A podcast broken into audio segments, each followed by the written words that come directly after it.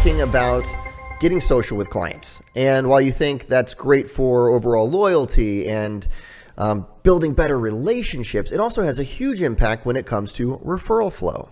Just a quick plug before we get into it. WealthVest is committed to helping you grow your business. Not only do they bring you great content like today's podcast, they also help you with discounts into our performance coaching program. This is the number one coaching program in the industry. For more information, check out oechsli.com slash wealthvest. So let's get into today's topic again. That is getting more social with clients and the impact that that will have on getting more referrals. And Stephen, why is this an important topic for advisors?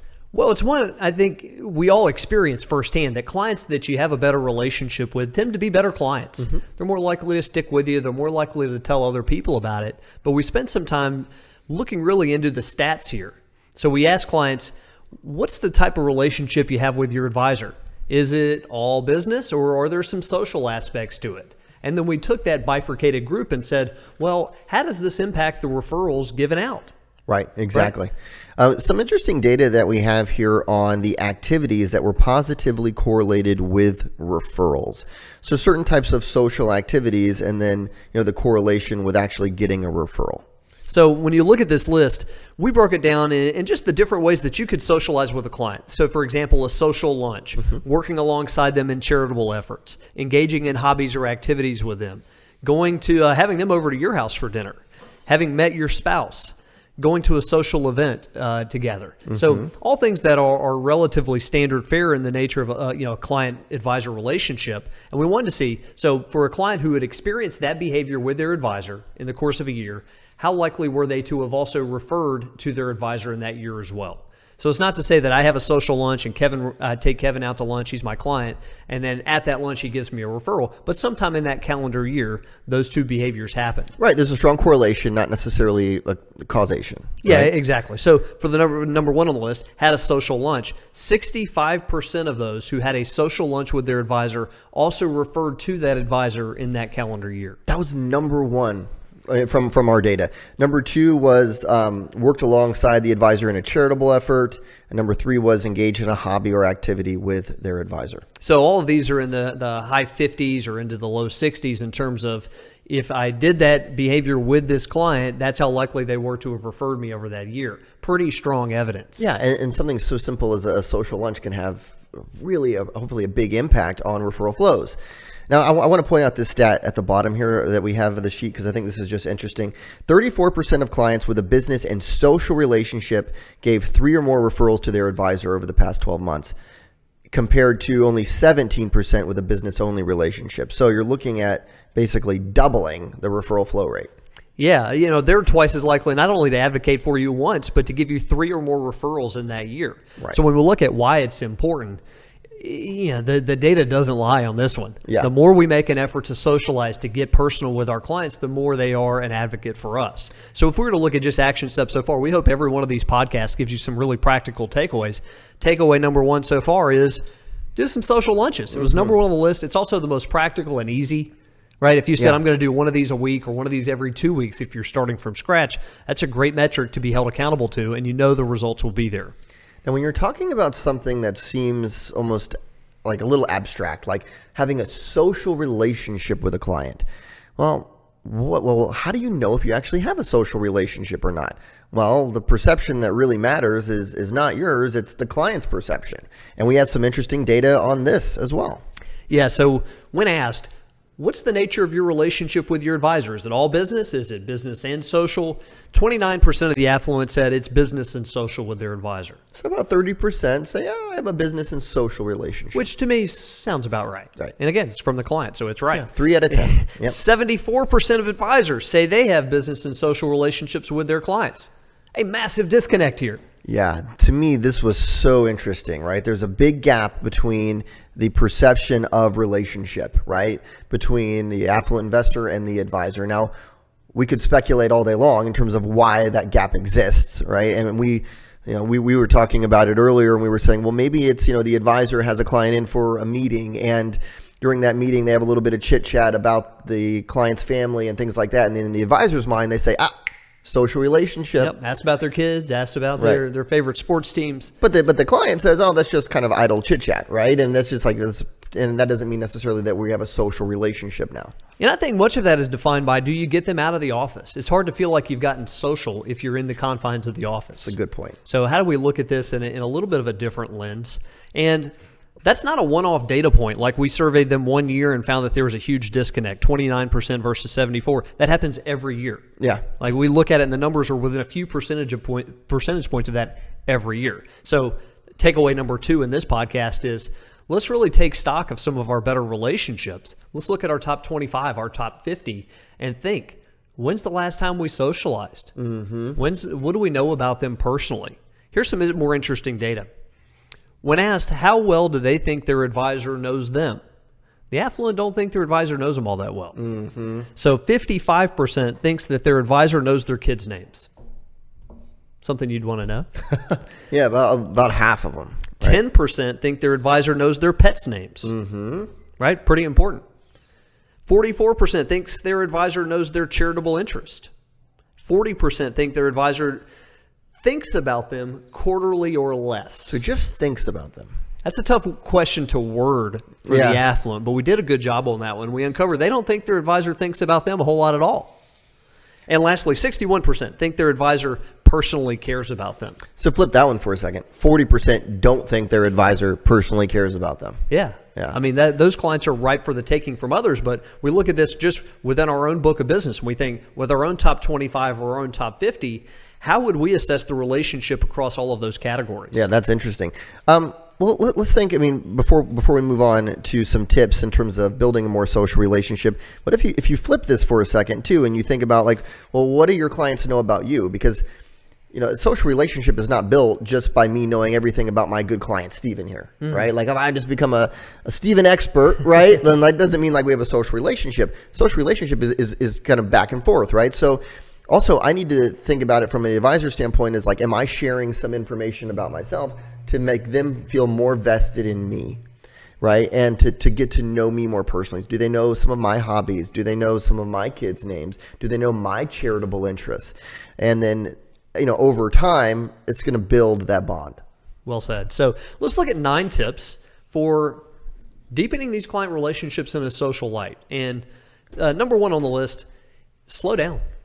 It's hard to get personal if you're always in a rush in between appointments. And we see so many people do this where you stack appointment after appointment. You don't allow enough time for the conversation to breathe a little bit and for you to ask some extra questions about what's happening in their personal life. Yeah, exactly. Like if you're if you're just back to back appointments, it's going to be pretty impossible for you to be in the moment with them. You're going to be thinking about the next meeting, and you're are you prepared for that? We want you to feel good and in the moment, moment. So you might have to spread out your meetings a little bit, have some buffer time.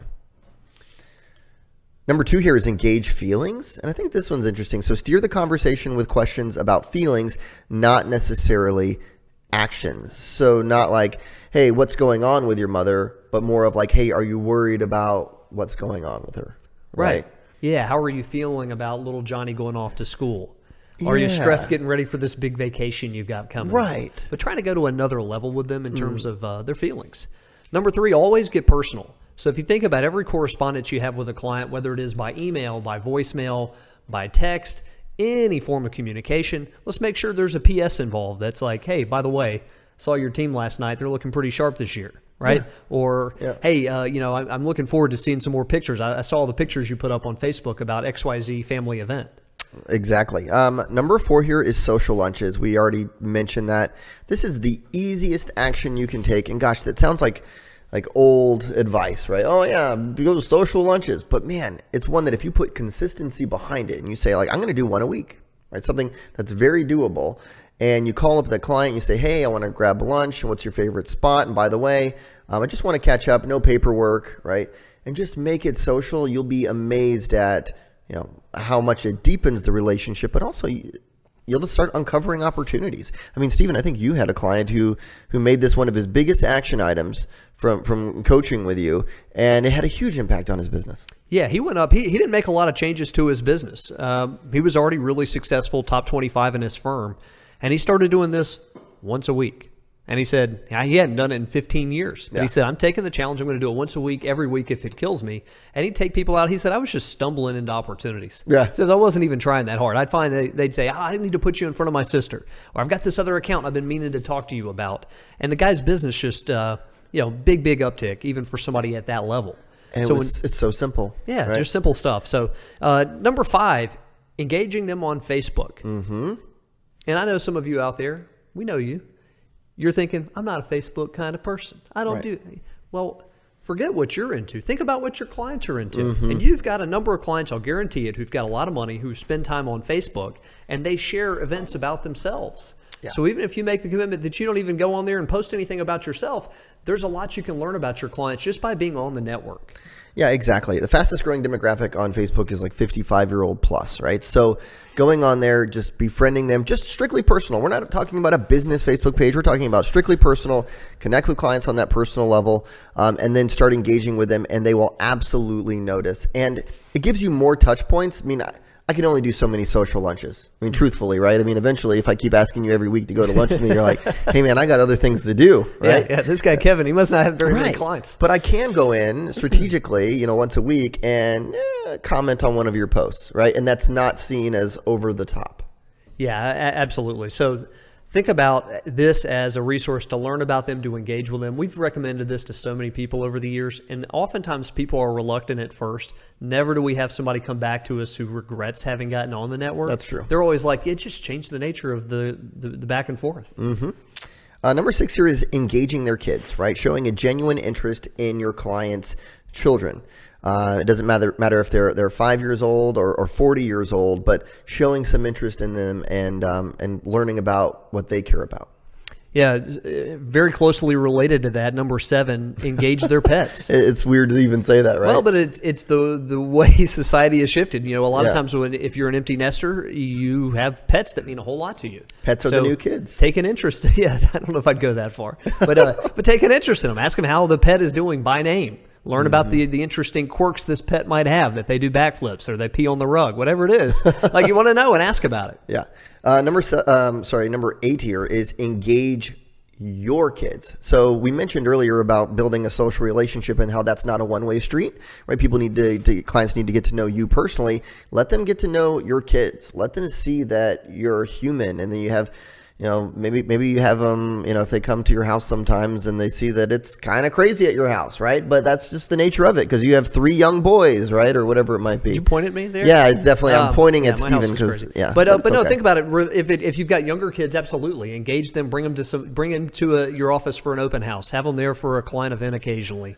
Don't be afraid to share some pictures of, of what's happening in their lives. We had a client. Um, this is an advisor during Halloween would actually take his kids with him and visit clients at their homes, Mm-hmm. All And- dressed up all dressed up in their costumes, and clients loved it. Yeah, right? The kids good. loved it too. We had another client who she said I had artwork coming out of my ears because my cli- my kids, if they're in school, they do a ton of artwork. She I got says, so much artwork. I started sending that stuff out to clients with my, you know, with whatever correspondence. I'd say, hey, by the way, my, my kids thought you would like this. Yeah, and she says is- people eat it up. That's adorable. All right. Um, number nine here is leveraging your home. There's nothing like having someone come into your home, you know, breaking bread with them, you know, cooking a meal, and changing the dynamic of the relationship. Yeah, so being you know being willing to let people in is the theme here. So if we were to think about all this in a capsule here, if our goal is first of all we look at the numbers and we say if we get more personal with clients and we let them in socially and we get to know them socially, the numbers go up. Not only in terms of loyalty, but with referral flow, we guarantee it. So how do we put structure around this process where it's not occasionally for the clients who I really like, mm-hmm. I go out to dinner because that's easy and you all do that, right? How do I systematically do this across my top X number of relationships to where we're doing this once a week? We're doing this once a month. We're, we're putting some more structure to it. So, again, none of these strategies are all that complicated, but the best in the business do them with a lot of consistency. Remember, raise the bar through consistent execution, more referrals are possible. The information covered and posted represents the views and opinions of the presenter and does not necessarily represent the views or opinions of WealthVest or the Oechsli Institute. The mere appearance of content on the site does not constitute an endorsement by WealthVest or the Oechsli Institute. The content has been made available for informational and educational purposes only. WealthVest and the Oechsli Institute do not make any representation or warranties with respect to the accuracy, applicability, fitness, or completeness of the content. Neither WealthVest nor the Oechsli Institute warrants the performance, effectiveness, or applicability of any sites listed or linked to any in content. The content is not intended to be a substitute for professional investing advice. Always seek the advice of your financial advisor or other qualified financial service provider with any questions you may have regarding your investment planning.